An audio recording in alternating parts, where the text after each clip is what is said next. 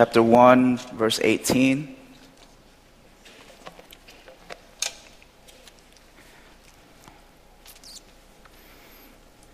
Philippians chapter 1, verse 18. If you're new, we also projected on these side uh, projectors, so you can follow along there.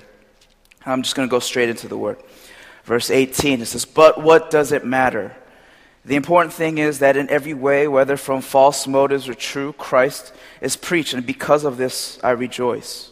Yes, and I will continue to rejoice, for I know that through your prayers and the help given by the Spirit of Jesus Christ, what has happened to me will turn out for my deliverance. I eagerly expect and hope that I will in no way be ashamed but will have sufficient courage so that now, as always, Christ will be exalted in my body, whether by life or by death. For to me to live is Christ, and to die is gain. Verse 22 If I am to go on living in the body, this will mean fruitful labor for me. What shall I choose? I do not know. I am torn between the two. I desire to depart and be with Christ, which is better by far. But it is more necessary for you that I remain in the body.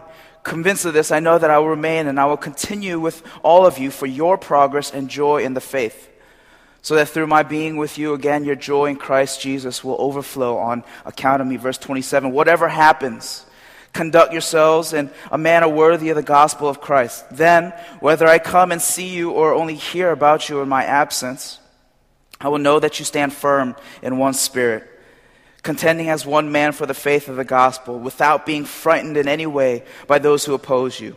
This is a sign to them that they will be destroyed, but that you will be saved, and that by God.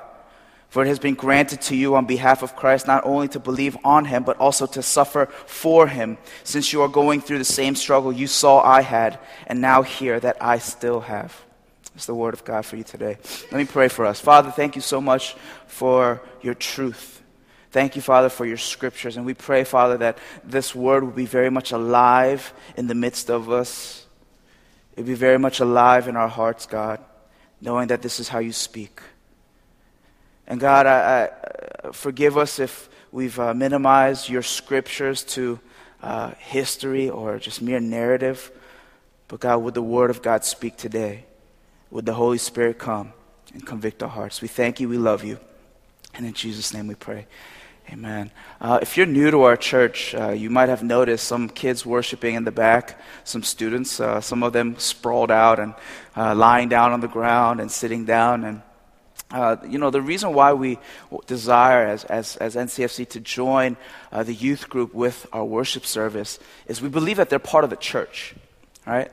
Part of the church meaning not just the universal body, but the, to the local body of Christ, which is NCFC. They're not just some program that we dismiss on Sunday say, you do your own thing, we'll do church on ourselves, but we believe in integration, and it is important for young and old to glean from one another. The passion of the youth, they say, right? And the wisdom of old worshiping and, and hearing God's word together. Maybe they don't fully understand what is being preached on this pulpit or maybe even sung, but I believe spiritually, somewhere inside of them, God honors the fact that they're worshiping together with older brothers and sisters. And I was reminded as I was worshiping in the back, we have our Oasis ministry joining us too, our special needs ministry. And how beautiful is that, right? And, and I saw one of the Oasis students just kind of looking around, looking at the, the assistants that, that are helping out at Oasis. And the one was worshiping, raising their hands. And I see him go, Oh, there must be something special about this. Right? And, I was just reminded, wow, this is beautiful. Like sometimes we don't really fathom, we can't really fathom what goes on in our spirit. But I believe that God is here today. Amen? I believe that God says, when two or more gathered, there's something special that happens in the midst of us. Amen? So today we're going to be talking about the posture of the gospel advancer. And what in the heck does that mean? Right? It's the attitude, it's, it's the posture of heart for those who want to advance the gospel. Last week I talked about gospel advancement in general right? I spoke on that to advance the gospel, God gives us uh, avenues or tools or, or ways so that in which His word, His truth, can be spoken, can be released to the world around us. I talked about partnerships, how important it is for us to have spiritual friendships within the church. Not just people who are like minded and, and enjoy similar activities like cars or, or, or fishing or movies or, or music, but people who have the like minded of Christ together to know that there is a work to be done in this world. Right? And we have this idea called fellowship, true koinonia, a fancy term for really people who live together right? Not physically, but who are like minded, so in love with one another and with Christ. They have a common bond, which is Christ, right? They live life together, they share things together. Right? We see that in, in, in, Acts when the, the body of believers came together and they shared all their possessions. If one person was poor and in need, the other people stepped up to, to fill that need and just beautiful fellowship, beautiful community. We talked about also the, the ways that God can advance his message through suffering. And I mentioned that there are people here in this room have gone through some troubled, just terrible times in their lives. But by their posture of heart, by the way that we've seen them worship, by the way that we've seen them step up in service to the Lord, the way that we've seen them love one another, we are encouraged and the gospel is advanced in this community because of their suffering, not in spite of. And we talked about surrender, being in a place where we know that God, you are, you are in complete control. Right? And that's how one of the ways that gospel is advanced. Because if we know that the things that we do here and now, though we may not see the fruit right here and now, we know and we trust that God is in control, He's sovereign, and we surrender to His sovereignty, and we trust that that word, in, in word or in deed, it's being advanced. Right? And these are avenues, these are ways in which the gospel is advanced, among many, many others. But today, those who want to partner in that, those who want to advance the gospel in your life and or us as a church, what needs to be our posture? What is the attitude of our hearts in which we need to approach God, in which we need to approach life and say, God, this is who I am, this is where I'm at. But God, I desire to focus wholly on you. I, I, desire to know and to receive and to accept the calling that you have for the saints, overseers, and deacons of this church and in our church today. Ways in which we can advance the gospel, yes, but also the posture in which our hearts need to be. Let me ask you all a question. The answer to this, the posture of the gospel advancer, lies, I believe, in this question What makes you come alive? And some of the smart Alex in the youth group be like, oxygen, right? Or, or uh, CPR makes you come back alive, right? But what makes you come alive? What things in your life excite you? Bring life to your life. Let me phrase it in another way. What makes you feel fulfilled? That you've lived a life or that you are living a life that is to the full that is filled to the brim. Right, yesterday, I took a group of students to Anna Prayer Mountain. Right, there's old, a lot of people. This old school like mountain. Like Koreans love to go to the mountain and pray. And and I, I realized for uh, one of the first times in my life just why it's so. It's just I went in there. Maybe this is uh, you know as I get older, nostalgia and just appreciation for God's beauty. It's just like I look around and there's like puppies rolling around. There's there's trees. There's rolling hills, and I'm like, man, I want to pray. so we, we, I took them to Anna Prayer Mountain, and they they seemed to to get that, you know, at a young age. And we were worshiping and we were praying and just seeking God together. And I just was looking around as I, I was leading them in praise, just looking around at their faces. There's four of them, and just joy, right? And at that moment, I can sense that they were just alive in Christ. Right? There wasn't the hustle and bustle that makes them feel alive. You know, I'm a city guy and I love going into the city because when things are going around, cars, there's traffic, there's honking of horns, there's people going to your left and right. I just feel, wow, there's so much going on. This is life. But in the silence and the stillness of the countryside and the mountains, right? I could just sense in these students' hearts as they're worshiping God, just like, wow, I feel alive. And one of the students, uh, I love the way he worships, and it's kind of creepy. Uh, it's like I'm like watching them worship, but no, it's like you, you watch them worship, you're so encouraged. He's just sitting there and he's just going like this, and he's like, ah, and he's like pounding the floor, and I'm just like, man, you truly are Korean, right? Anyways, uh, I was like, man, you're just pounding the floor, and it's just like, oh wow, it's so good. It's like, man, that's a heart that's fully alive for God. At such a young age, when you have probably like 40, 50, 60, 70 years left to live, it's like, man, you're alive right now.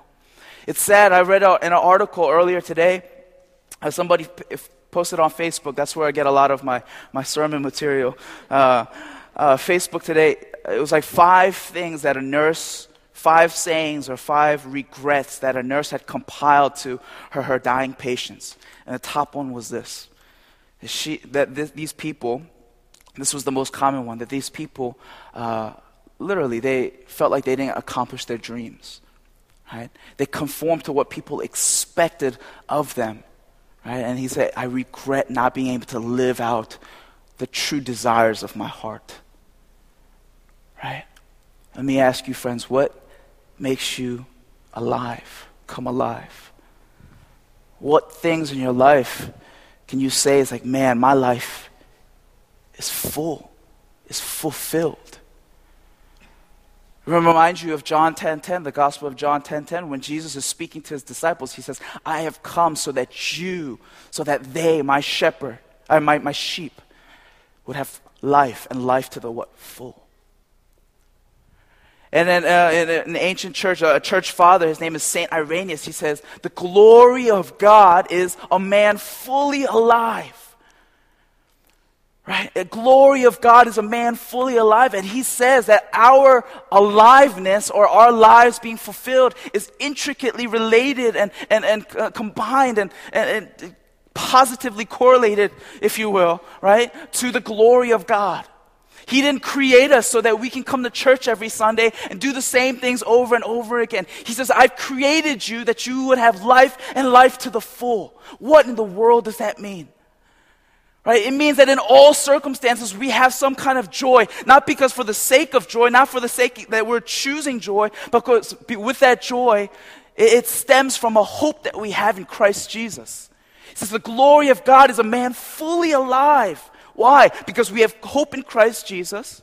Romans 8:19 it says creation longs is waiting and eagerly expecting for the sons of God to be revealed. For us as believers to know what it really means to be sons and daughters of God most high.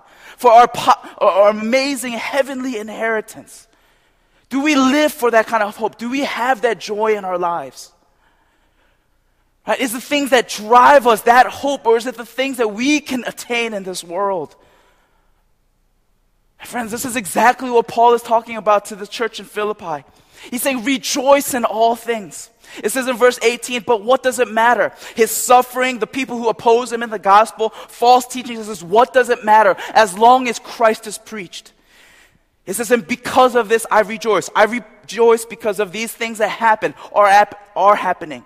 And the latter part of verse 18, it goes like this Yes, and I will continue to rejoice. I will continue to rejoice, being a, a, something with, without foresight, without foreknowledge of anything. But he says, before even that thing happens in the future, I will choose to rejoice. He's making a statement here, says, I will rejoice regardless of whatever happens. Is that the posture of our hearts today? Right? And it's absolutely necessary. If you want to advance the gospel message of Jesus Christ, we have this joy. Like I said, not for the sake of joy and choosing joy, because what he says later, he says, For I know that through your prayers and the help given by the Spirit of Jesus Christ, what has happened to me will turn out for my deliverance. I eagerly expect and hope that I will in no way be ashamed. He says, I rejoice. I rejoice. I will choose to rejoice. Right? One of our famous rappers in the, in the building today, I told him to, as soon as I mentioned it, to go like this, but I guess he didn't want to do it. But, you know, he, he, he writes a song. And it's in one of his older albums. And the album, the, the, the song title is called Hope. And in the hook, or the thing that they repeat a lot for those uh, music noobs, right? The, the hook, it says, uh, you know, I choose to rejoice. In suffering, even though I get spit on, even though those things though, don't happen my way, I choose to rejoice and praise my Lord. And it's funny, it's that he just he didn't pull it from uh, Philippians 1:18, right? But it, it comes from this hope. That's why he titled the song Hope. We choose to rejoice because we have hope. Right? In Romans 8:19, let me read that again. The creation waits in eager expectation, intense waiting, intense expectation, knowing that something will come for the sons of God to be revealed. For the creation was subjected to frustration, not by its own choice, but by the will of the one who subjected it in hope that the creation itself will be liberated from its bondage to decay and brought into the glorious freedom of the children of God. This is a promise from the word of God. He says, if you put your faith in me, if you choose joy because there's going to be a hope, this hope is that freedom, full freedom. Right? When we see God face to face, He said, that's a promise. That's something that's going to be your inheritance. That's written in the tablets of your heart through the gospel message of Jesus Christ. Right? That is a sure thing. And he talks about that, that because he, the, the, reason why, one of the reasons why he rejoices is through the prayers of, of his partners, the people who pray for him are, and intercede on his behalf. And he says this, and the help given by the Spirit of Jesus Christ. And if you're reading Philippians, there's a common theme Christ, right? Duh. No. But if you think about it, right? Uh, Paul, in this letter, he chooses, and he is very intentional in the words that he cho- chooses regarding talking about God, Jesus, Holy Spirit. He says Jesus Christ. And why in this in this way did he say the spirit of Jesus Christ? If we go to Ephesians, if you all can turn to Ephesians chapter 1, this is what he says, verse 17 to 20. I keep asking that the God of our Lord Jesus Christ, the glorious Father, may give you the spirit of wisdom and revelation so that you may know him better. Right? And he says, I pray also that the eyes of your heart may be enlightened in order that you may know the hope to which he has called you, the riches of his glorious inheritance in the saints. He says that the Holy Spirit helps you acknowledge these things. Right? The Holy Spirit reminds you of who Christ is and what he has promised, our glorious inheritance, the riches of his glory. And his incomparably great power for us who believe. And I would also suggest you underline that power is like the working of his mighty strength. Verse 20, which he exerted in Christ when he raised him from the dead and seated him at hand, right hand in the heavenly realms. He said the same power that physically raised Jesus from the dead is exerted in you. Is exerted in you. And this is a very forceful term, friends. He says it's exerted in you. For those who believe, those who receive, it says it's exerted in you. Pummeled, maybe, it kind of uh, helps you understand it a little better, is pummeled inside of you. The same Spirit of God that raised Jesus from the dead raises you from the death of sin. It raises you when you were dead to sin to be made alive in Christ, filled with hope, filled with grace, filled with love, filled with mercy, filled with compassion, filled with power from on high.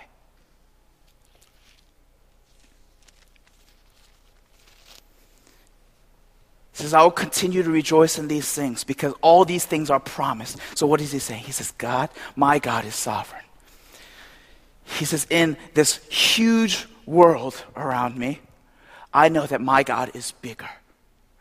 He says, I know that my God who has promised me these things, his promises hold true than the ins and outs of my daily life. Through the struggles, through the joys, I know that my God is bigger still. He said, Because he's promised these things to me, I know that he is sovereign. And for the gospel advances, whether you're called to missions, whether you're called to the workplace, in the health uh, uh, area, as a lawyer, as, as a businessman, as a, as a preacher, whatever, do we trust that God is sovereign in our lives? Do we trust that everything that goes on, He is bigger still? And not just bigger still, He knows. He allows things to happen. We talked about suffering last week. How God allows these things to happen so perhaps that we may seek Him, that we may know Him more. And I quoted Henri Nouwen, just an amazing thinker and author, and he says, Man, if we just knew the grand scheme of, of what God is thinking and what He's looking at as we go through these things, how He's shaping us and molding us to be more like Him. How, in, in the full spectrum of this guy's life who's going through all these things, man, I'm just sanctifying him. I'm, I'm continually molding and shaping him. Not for, you know, his pleasure or his happiness per se, but for my glory and his good. Friends, God knows what, not just what the good things for us are, He knows the best.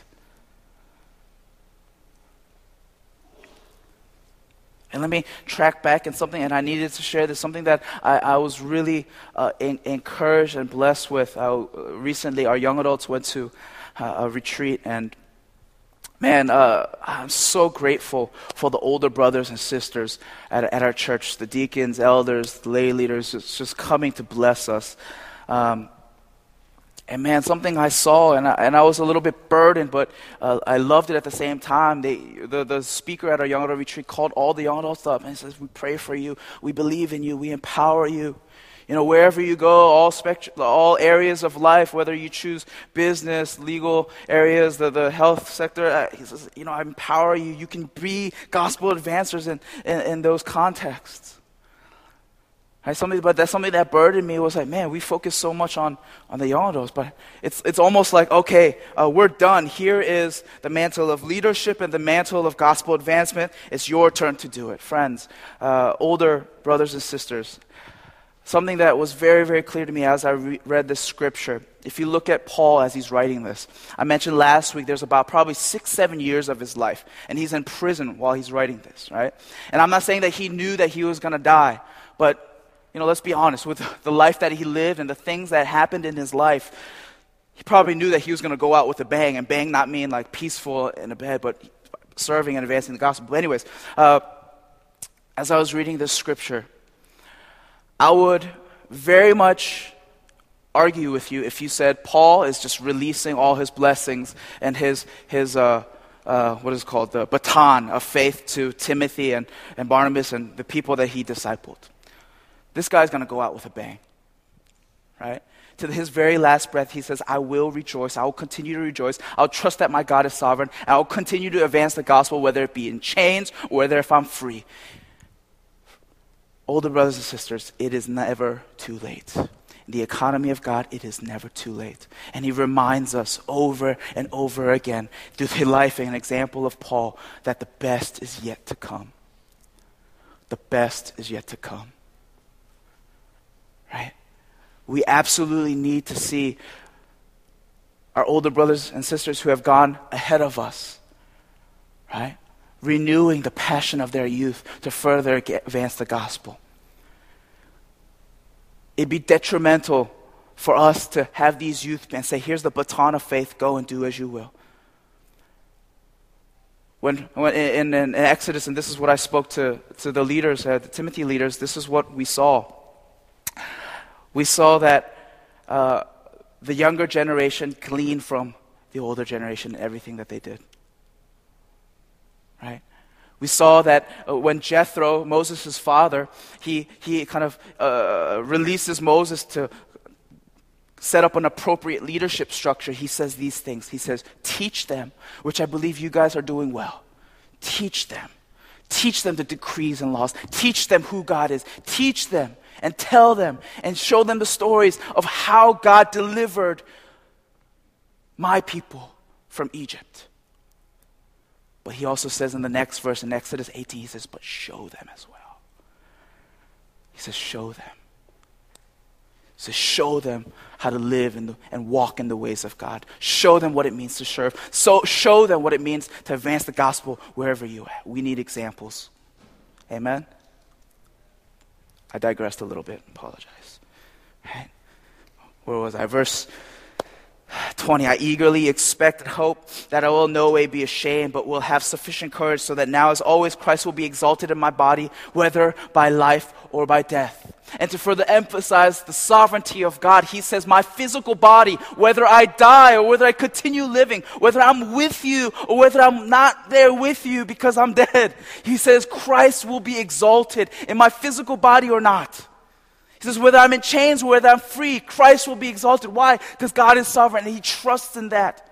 Right? He's not pointing the, the, the, the, the, the man to himself. He's not saying, you know, I'm doing all this. Why can't you? He's not saying that, oh my gosh, without you, without, uh, without me, you guys will be, be in turmoil. He says, whether without me or not, God is sovereign whether without me or not, whether I'm actively preaching the gospel on the street corners in the synagogues and to the Gentiles, he says, whether I'm alive or not, God, Christ will be preached. And he says, I will rejoice in that. Right? He's completely submitting to the sovereignty of God here. For those called into ministry in some way, shape, or form, whatever that means. That, that means from just serving uh, week to week in, in, in worship team, from being a pastor or a missionary, anything, right? One of the key characteristics of a man or a woman, a child of God who desires to make his Father, his Savior known, is complete surrender to the sovereignty of God, knowing that whether you do things or not, Christ will be advanced. Whether you see fruit or not, Christ will be advanced in your life if you submit to Him. And that what King David did? He saw that they were li- he was living in palaces, people were comfortable, and he says, My God is living under a tent. So he said, I'm going to build a build a, a, a amazing temple for him, the house of God. And he had inspiration. He had a calling from God that was so good and pure. But did he see the fruit of his labor? No, his son did. In the same mindset, we have to trust that the seeds that we planted will grow in fruition. And he will complete the first part of chapter 1. He will complete the work that he started in us the day of Christ Jesus. To trust in that. Verse 21, it says, For to me to live is Christ and to die is gain. If I am to go on living in the body, this will mean, will mean fruitful labor for me, yet what shall I choose? I do not know. Verse 23 says, I am torn between the two. I desire to depart and be with Christ, which is better by far. Chapter 3, verse 8 to 9, he mentions this. He says, what is more, I consider everything a loss compared to the surpassing greatness of knowing Christ Jesus, my Lord, for whose sake I have lost all things. I consider them rubbish, trash, that I may gain Christ and be found in him, not having a righteousness of my own that comes from the law, but that which is through faith in Christ, the righteousness that comes from God and is by faith. He says, For to me, to live is Christ and to die is gain. What does that mean? And he follows, he follows this statement with, oh, you know, whether I go or depart from you, it's better, right? Because I want to be with Christ. I love Christ. Right? But he says, for me, physically, it's better for me to be there. So, yes, he's talking about the physical, his physical body, his presence, where he's at, right? His capability, his ability to do ministry in the physical being, right? Not the legacy that he's left, but him being there. But if you look at the, just the original language, it says, "For to me to be alive is Christ." And this is what I kind of kind of uh, concluded from this, right? He says everything, and he mentions this later in chapter three. He says everything is rubbish compared to knowing Christ. So in my life, I will be fully alive in Christ, but everything else is rubbish. The only reason why I live is to glorify God. He says to live is Christ and to die is gain. And he's talking about physical death, yes, but also spiritual death as well. Right? He's saying, spiritually speaking, I'm dying to myself. But also spiritually speaking, he says, I'm living for the glory of God. He says, I'm fully alive in Christ. The glory of God is a man fully alive. And the same guy who wrote that, it says this The glory of God gives life Those who see God receive life. For this reason, God, who cannot be grasped, comprehended, or seen, allows himself to be seen comprehended and grasped by men, that he may give life to those who see and receive him. It is impossible to live without life, and the actualization of life comes from participation in God, while participation in God is to see God and enjoy his goodness. The glory of God is a man fully alive and is intricately related to our life. He says, I desire for you, for myself to be glorified in you, in the work that you do.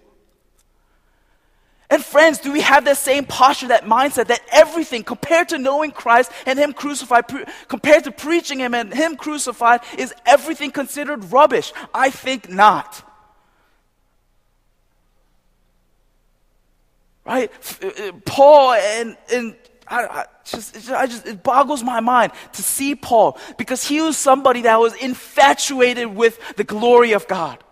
Right? He had a laser beam focus and intention to make God known in his life wherever he is. And he says everything, everything, marriage, children, ministry, even, status and community, he says everything is trash, rubbish compared to knowing Christ. Is that the posture of our hearts today? We say that we want to advance the gospel. We say we want to preach the good news. We say in all sectors of life, we want spheres of influences of life, we want to make God known. But one of the gospel advancers' characteristics is that we would compare, compared to everything, it would be rubbish. Everything would be rubbish compared to knowing God and making Him known. What do we value in life? And let me ask the same question I asked at the beginning What makes you fully alive?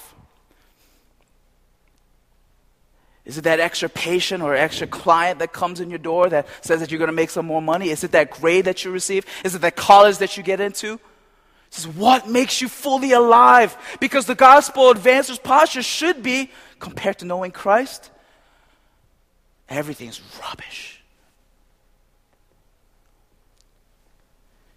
Is to be alive is Christ. Right? And this statement is, it, is just chock full of oh, stuff, right? It says to be alive in Christ. What does that mean? Christ showed us the way to God. I am the way, the truth, and the life. No one comes to the Father except through me. His disciples asked him, Hey, God, uh, uh, we want to see God. He says, If you've seen me, you've seen God. He says, If we know Christ, if all things are rubbish to you, but Christ is everything to you. He says, You know exactly what this means. You've experienced God. Christ is foremost in your life. And John Piper writes this, and I think this is uh, straight to the point, and I don't, I don't need to see more. In, in his book, God is the Gospel, John Piper writes this Christ did not die to forgive sinners who go on treasuring anything above seeing and savoring God and people who would be happy in heaven if Christ were not there will not be there. The gospel is not a way to get people to heaven, it is a way to get people to God. It's a way of overcoming every obstacle to everlasting joy in God. If we don't want God above all things, we have not been converted by the gospel if we do not want God above all things, if we don't treasure God above all things, if God is not the source of joy in all things, we have not experienced God.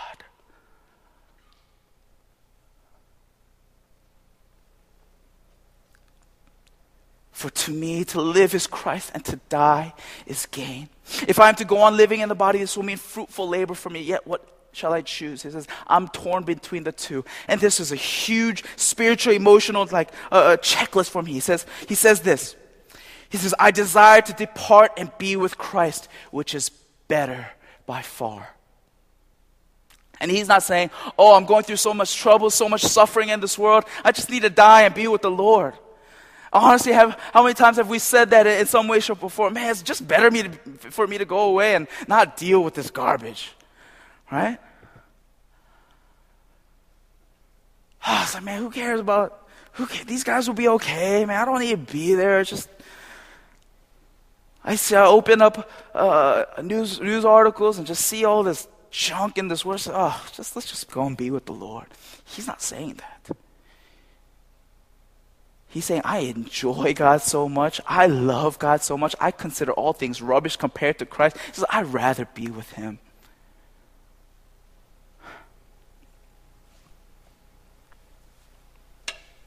Anybody feel that way?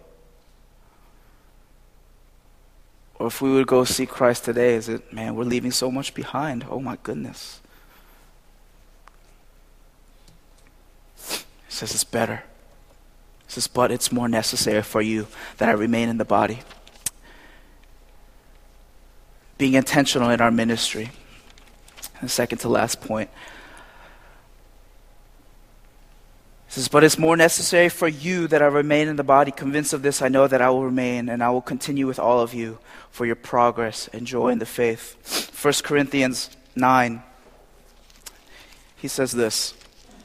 He talks about him and the way that he ministers. He becomes a Jew to win over the Jews. He becomes like the Gentiles to become to win over the Gentiles. 1 Corinthians 9. And then he starts to talk about this race. He says, any Olympian, any athlete, he, he makes his body a slave and he d- disciplines himself so that he can attain what? The prize. He says, are we being intentional in the ways that we minister to people, in the ways that we advance the gospel? Are we being intentional? Are we making ourselves and bringing ourselves down to a certain level so that we can reach people? Are we just waiting for ministry to come to us? Are we saying, man, God, uh, I want to advance your gospel. I want to have the posture of the gospel advancer. I see your word and I, I respond to that call, but God, I'm waiting on you. I'm waiting for you. Because I, I, this all I'm going to do right now is just wait until you give me the perfect opportunity, something that fits into my life. Something that I have the time for, something that I have the energy for, something that I have the resources for. And I'm going to wait for you, God, until you find something that fits to me. But he says, no, Paul says, I made myself like these people so I can minister to them. He says, I've made, trained my body, I've made, uh, I've disciplined myself so that the only thing in my life that I desire to attain is the prize, the prize at which God has promised me, and I'm going to work towards that. He had a laser beam focus once again to, to his ministry, to him advancing the gospel of Jesus Christ. So, friends, just because you serve a lot, just because you put a lot of hours in ministry, don't mean you're serving anybody but yourself. Hard for me to say because I probably had to check myself a lot. I still have to check myself a lot. Do I rather depart to be with Christ because I enjoy Him so much, because I want to be with Him so much? Or is it because for my glory, for my sake and honor, I serve God and be with these people right now? Or is it for their benefit? It's for their love. It's for their compassion. It's for, so that they would know God better.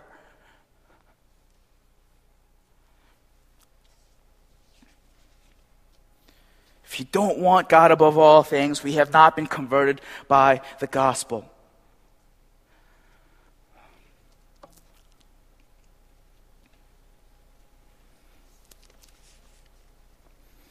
I was having uh, dinner a few weeks ago with a buddy at Wegmans, and uh, man, I if uh, another thing that I didn't mention there on the posture of the gospel advance advancer, one of the characteristics, man, surround yourself with people who want to advance the gospel.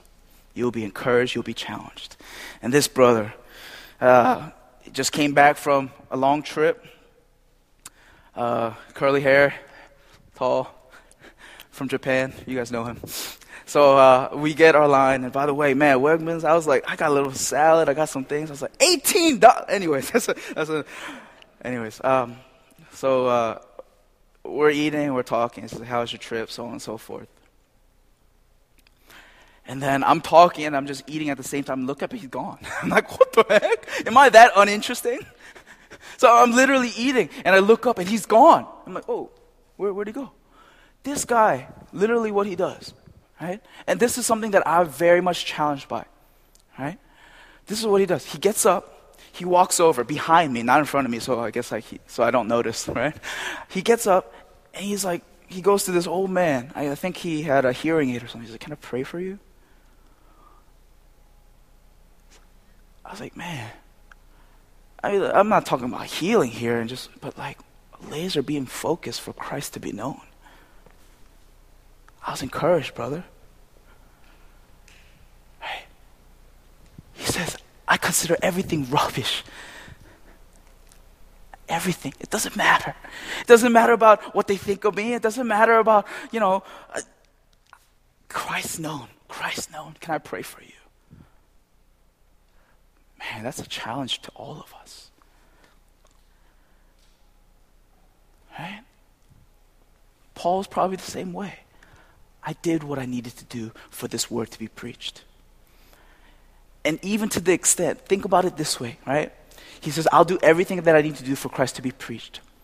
So, in order to deal with the suffering, he says, okay, Christ must be preached. So, if this is true, right, if everything that is written here is true, and, and this is kind of his heart and his, the way that he feels, he had nothing else but to believe and trust that while he's chained, while he's in imprisonment, that Christ would be preached. That was his attitude, that was his posture. Control freaks out there, myself, the gospel will be preached with or without you. But it's your choice to be a part of that or not.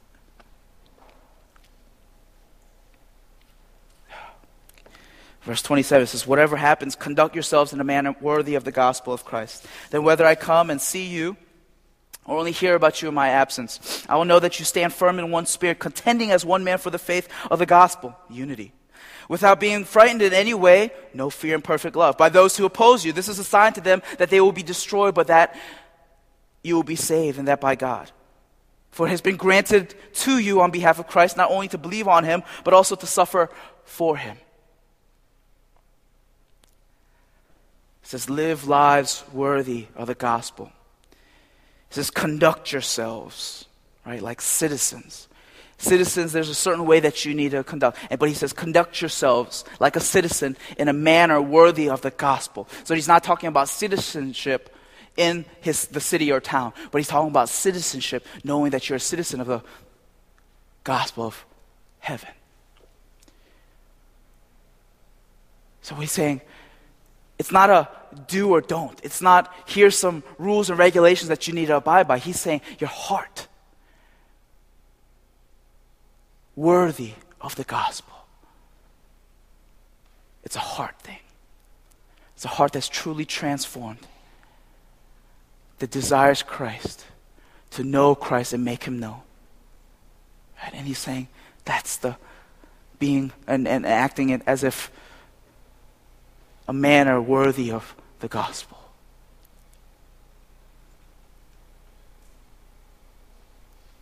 Right. Once again, I ask you all what makes you all come alive? What is the source of joy in your hearts? What can you say? At what, what point in your lives can you say that my life is a life that is full. Right? We all know the harder and harder we try to attain things that we can attain, man can attain by your own methods and reason. It runs out, doesn't it? Doesn't the joy filter away? Don't you constantly see yourself raising your standards, raising the ways in which you can say that you've experienced joy.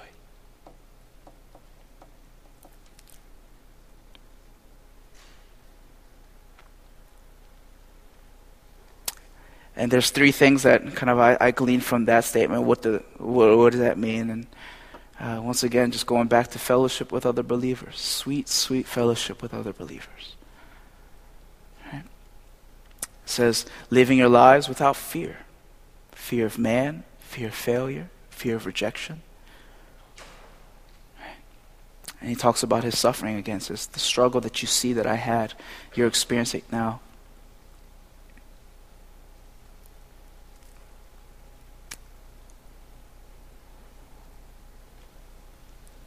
Yesterday, when um, I took these students out to the Kopere and Annapurna Mountain.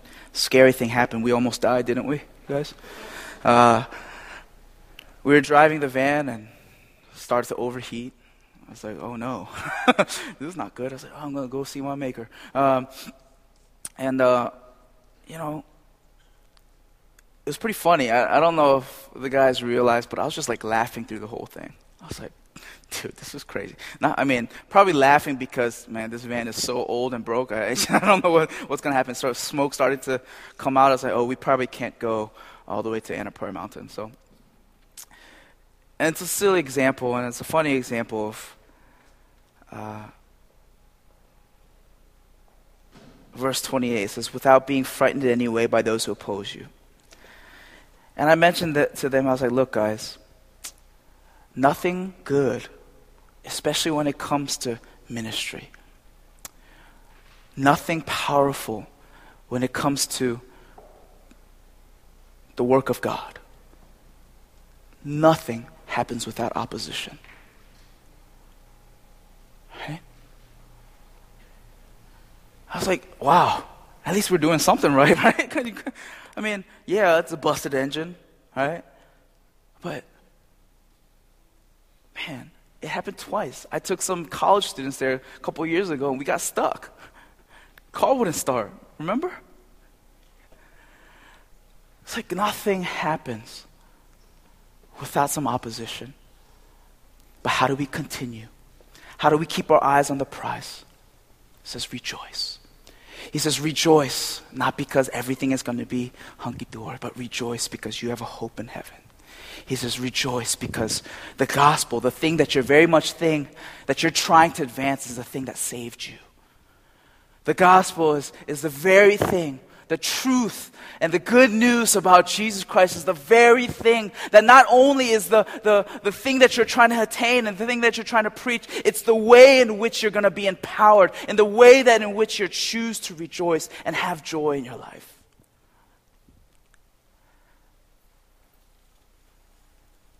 Friends, as we worship and as we sing these songs, Worthy is the Lamb, I'm just kind of challenge and I'm just like, man, okay, I can sing it. I can I can say it all the time, but God, am I reflecting it with my life? In everything that I do, am I saying, God, I need to know you. I'd rather depart and be with you. I leave nothing behind because all of it is rubbish. God, this has to be, church, this has to be a spiritual checker for all of us. Right? No matter where we go, no matter what we do, this has to be truth in our lives. And he's saying, I'm talking to the holy ones out there who desire to be set apart for God, for God, the sake of God, for the sake of Christ. He says, Is this the case for you? And guess what? He's saying this can happen anytime in life. It's not like after you do this in this ministry and you've you considered it all lost so that you can do this. He's not saying that it's going to happen eventually. He says it can happen right now, where you're at, how you're at. Regardless of why you are where you're at. See, it can happen. This overflowing joy, this contentment, this fulfillment can happen right now. Right? So the posture of the gospel advancer is super simple. super simple. Knowing God is sovereign and rejoicing because He's sovereign over all things. If I had to sum it up in one sentence, much easier than standing up here for about 30, 40 minutes, right? Just, man, as we partake in communion together,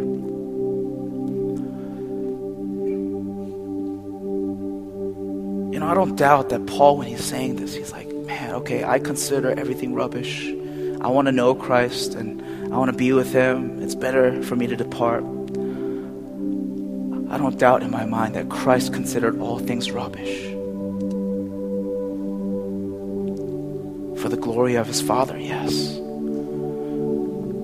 But as He looked upon the sheep without a shepherd, He was like, man,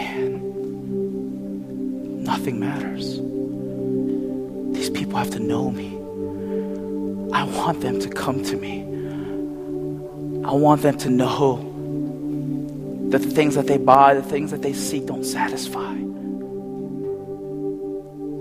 Isaiah says that, right? Come, all who are thirsty. Don't spend money on bread that doesn't satisfy. Don't drink drink that doesn't quench your thirst. He says, Only I can do that.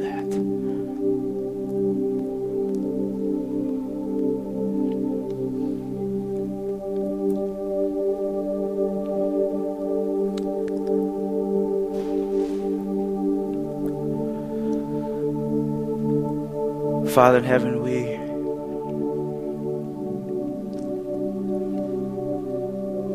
are so amazed at who you are.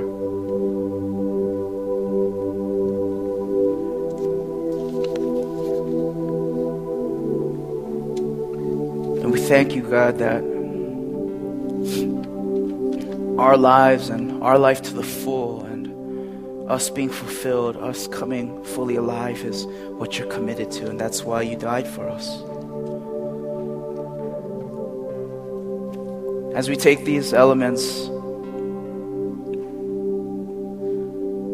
would we be reminded of the depth of your sacrifice? God, before even Paul uttered these beautiful and deep and profound words, was a reflection of what you did and how you viewed us, that you would consider all things, even your life,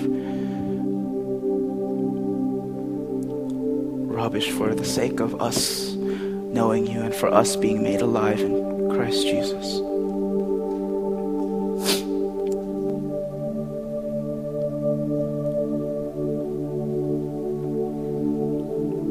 So, Jesus, we thank you. We trust that you're here with us. I trust as somebody who spoke this message that this message and this word fell on ears and hearts that needed to hear it. And God, that you would give them the wisdom to choose you, the wisdom to choose life